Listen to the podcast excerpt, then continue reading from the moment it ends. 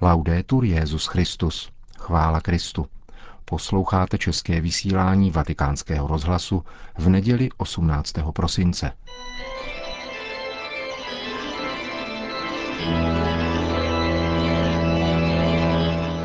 Církev a svět, náš nedělní komentář. Připravil a hovoří Josef Štogr.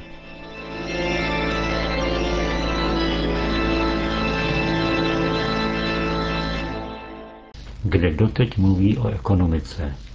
Lidé se bojí, neví. Nejvyšší čas začít psát o řeči. Jak máme o tomto tématu přemýšlet? Často se můžeme setkat s názorem, že dnešní postmoderní svět je ovlivněn cílevědomým pokusem prosadit zcela jiné chápání moci, postavené na kontrole řeči, na dekonstrukci významů, na Foucaultovském triku přeznačení, které nám bere možnost ukazovat slovy, dobírat se světa, mluvit spolu. Kdo ovládá řeč, má moc. Ale co je to za moc? K čemu je? Právě proto se nám stav světa jeví jako výsledek spiknutí, protože zde rozpoznáváme rysy nenáhodnosti. To, co se děje, je zvrácené, ale nikoli chaotické. Jen nechápeme, kdo a proč může mít zájem o to zničit evropskou kulturu, podříznout si pod sebou nosnou větev. Samozřejmě máme put společenské sebezáchovy a tak jen občas zažertujeme na úkor těch, kdo hlásají teorii spiknutí, ale sami nevíme, co s tím, jak pojmenovat. Nemá smysl se ptát, kdo je autorem této agendy, tedy souboru koordinovaných kroků, směřujících ke stejnému nebo podobnému cíli. Spíš má smysl se ptát, proč se taková agenda v celku uskutečňuje, jaké síly k tomu využívá, jaký potenciál. Řada lidí, institucí, nejrůznějších subjektů, často od sebe velmi odlišných, jedná podobně až koordinovaně. A je třeba se ptát, proč. Je třeba porozumět tomu, co se to vlastně děje. Kde se bere naše bezbranost proti manipulacím? Co jsme udělali špatně? Přitom však nesmíme hned na začátku udělat chybu a začít hledat vyníky. Vyníkem tu nejsou ani média, ani bankéři z Manhattanu, ani nějaká skupina Alá Bildberg. Na vině je naše neschopnost žít a myslet tak, jak máme. Odhalování sítí organizovaných skupin těch, kdo škodí, mafí všeho druhu a tak dále, ponechme těm, kdo se k tomu cítí povolání. Za sebe doporučuji nepřeceňovat její význam a brát vážně Ježíšovo neměl bys nade mnou žádnou moc, kdyby ti nedal otec. Zajisté chceme porozumět svoji situaci, abychom mohli co nejlépe podložit své rozhodnutí, co dělat. Ale neměli bychom se zaplést do představy, že svět je průmětem lidských snah a dějiny něčím přímo závislým na plánech mocných neboť mocní tohoto světa jsou v jistém smyslu bezmocní, i když se nás jejich jednání může až příliš dotýkat, i když se pro nás můžou stát byčem božím, jako Atila pro Římany. Papež Benedikt XVI. nenadarmo zdůrazňuje, že křesťanství je náboženstvím rozumu. Nejsme beznadějně ztraceni ve světě s jeho inertními pravidly a zákonitostmi, jsme obrazem božím, máme se snažit hledat boží řád. Dnešní svět je projevem toho, jak jsme ztratili korektiv, je důsledkem toho, jak se člověk sám pro sebe stal měřítkem, především měřítkem, které si v sobě nese aspekt konečnosti a primát přítomné chvíle. Děláme vše proto, abychom neprozřeli, abychom nedospěli, abychom si udrželi všechno kolem sebe bezpečně relativizované. Cítíme konflikt, vysí ve vzduchu, ale jeho motorem není chamtivost, ani závist, ani strach. Jde o podivnou zlobu vůči těm, kdo jsou jiní, kdo svým životem nastavují zrcadlo, ukazují deformovanost tohoto modelu. A na tomto procesu vytlačování svědomí se ve větší či menší míře podílejí všichni, kdo chtějí proplouvat, dál spočívat v trvalé udržitelnosti provizoria, nebo se na této vlně alespoň částečně vezou, jako na něčem, co je velmi pohodlné. Pokud si tohle uvědomíme a připustíme, pak je možné začít pojmenovávat jak záležitost prakticky mocenskou, včetně médií ovládajících veřejný prostor, tak záležitost ekonomickou, včetně pojetí peněz, majetku a hodnot. Žádný pokus řešit ekonomiku odděleně od sebe pojetí člověka nemůže mít velkou šanci na úspěch. Musíme se naučit znovu přesvědčivě mluvit o člověku jako obrazu božím a o světě jako stvoření. Nebude to snadné, protože to znamená obnovit řeč, která už je nám cizí, a navíc naučit se touto řečí oslovovat druhé. Bez boží pomoci by to byl ztracený projekt, ale právě proto se do něj můžeme, po modlitbě za zdar díla, pustit. Peníze tu hrají významnou, ale jen zástupnou roli a ekonomické otřesy jsou projevem, důsledkem našeho života, který není řešitelný nějakými ekonomickými nástroji. Ekonomika je jen odrazem nás samých. My sami jsme také nafuknuté bubliny, které se bojí zítřka. Je třeba jen jedno, změnit se a říkat to i druhým. Stejně jako prorokovi Jonášovi se nám do toho moc nechce. A stejně jako mnohým spravedlivým by se nám nejlépe líbila trestající boží ruka, oheň a síla padající na ty druhé, na vyníky, na ty mocné, na ty zavodou, na ty, kdo z nenávistí ke skutečným hodnotám nabízejí jako ideál pohodlí prázdna, bezstarostnou virtuální platební schopnost. No future plastového kreditu se nás ale dotýká. Je nakažlivý jako AIDS. Žijeme v době ztráty imunity. Je na nás, jakou najdeme aktuálně správnou formu proto, abychom si navlékli žíněné košile a sypali si popel na hlavy. Peníze se již před více než stolety utrhly ze svého zlatého řetězu. Bude těžké je dostat zpátky, kam patří.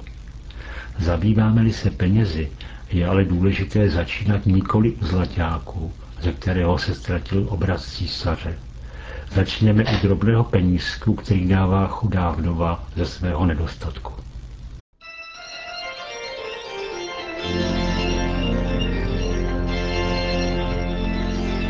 To byl náš nedělní komentář Církev a svět. Připravil Josef Štogr.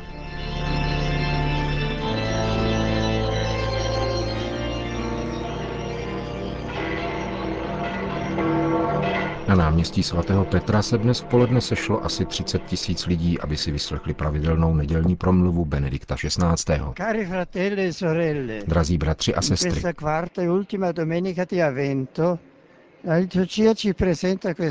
v této čtvrté a poslední adventní neděli nám letošní liturgie podává vyprávění o andělském zvěstování Paně Marii, rozjímání překrásné ikony svaté Pany ve chvíli, kdy přijímá božské poselství a vyslovuje svoji odpověď, osvěcuje naše nitro světlem pravdy, která stále znovu vychází z onoho tajemství.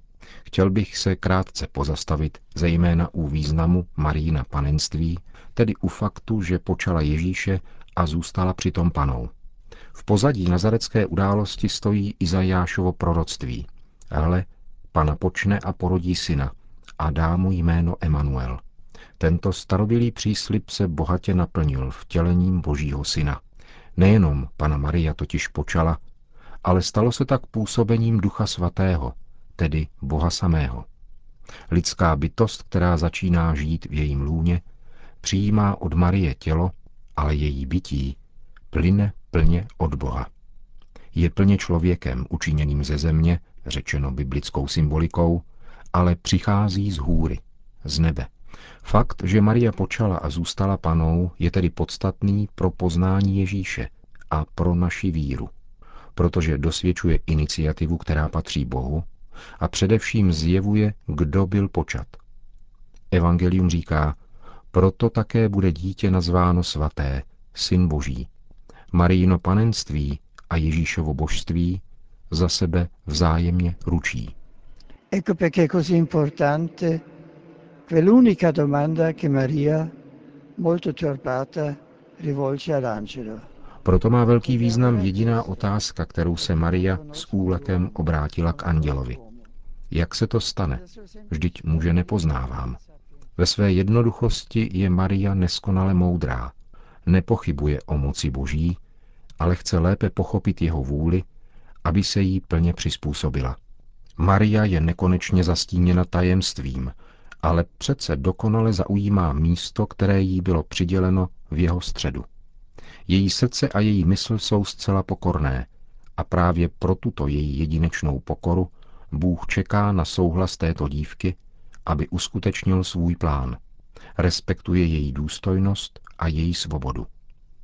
Maríno přitakání v sobě zahrnuje mateřství i panenství.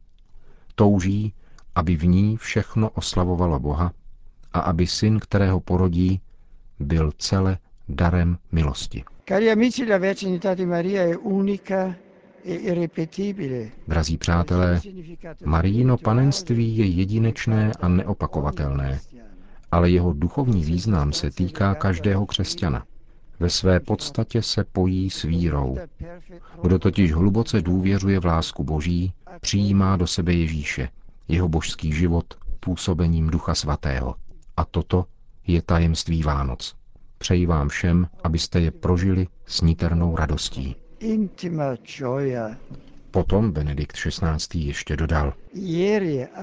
Včera v Madridu bylo beatifikováno 22 misionářů oblátů Pany Marie Neposkvrněné a jeden věřící laik. Všichni byli zabiti roku 1936 jenom proto, že byli horlivými svědky Evangelia. K radosti nad jejich beatifikací se pojí také naděje, že jejich oběť bude přinášet hojné plody obrácení a smíření. Po společné modlitbě Anděl Páně udělil svatý otec všem apoštolské požehnání. Sit nomen Domini benedictum, ex hoc nunc et usque in seculum, adiutorium nostrum in nomine Domini, qui fecit celum et terra, benedicat vos omnipotens Deus, Pater et Filius et Spiritus Sanctus. Amen.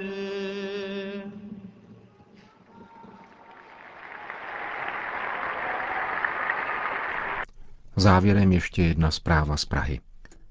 Dnes ve věku 75 let zemřel poslední československý a první český prezident Václav Havel. Česká biskupská konference ústy svého předsedy vyslovuje jeho rodině a všem blízkým upřímnou soustrast. Čeští a moravští biskupové děkují Bohu za život Václava Havla a velmi si cení všeho, co tento velký člověk, který se zasloužil o pád totalitního komunistického režimu, učinil pro naši zem a celý národ. Spisovatel a dramatik, jeden z prvních mluvčích Charty 77, vůdčí osobnost politických změn v listopadu 1989, poslední prezident Československa a první prezident České republiky, to jsou jen některé z významných životních rolí Václava Havla, který zemřel dnes 18. prosince ráno. V posledních chvílích ho doprovázela manželka Dagmar Havlová a jedna ze sester Boromejek, které se o něj v posledních měsících starali.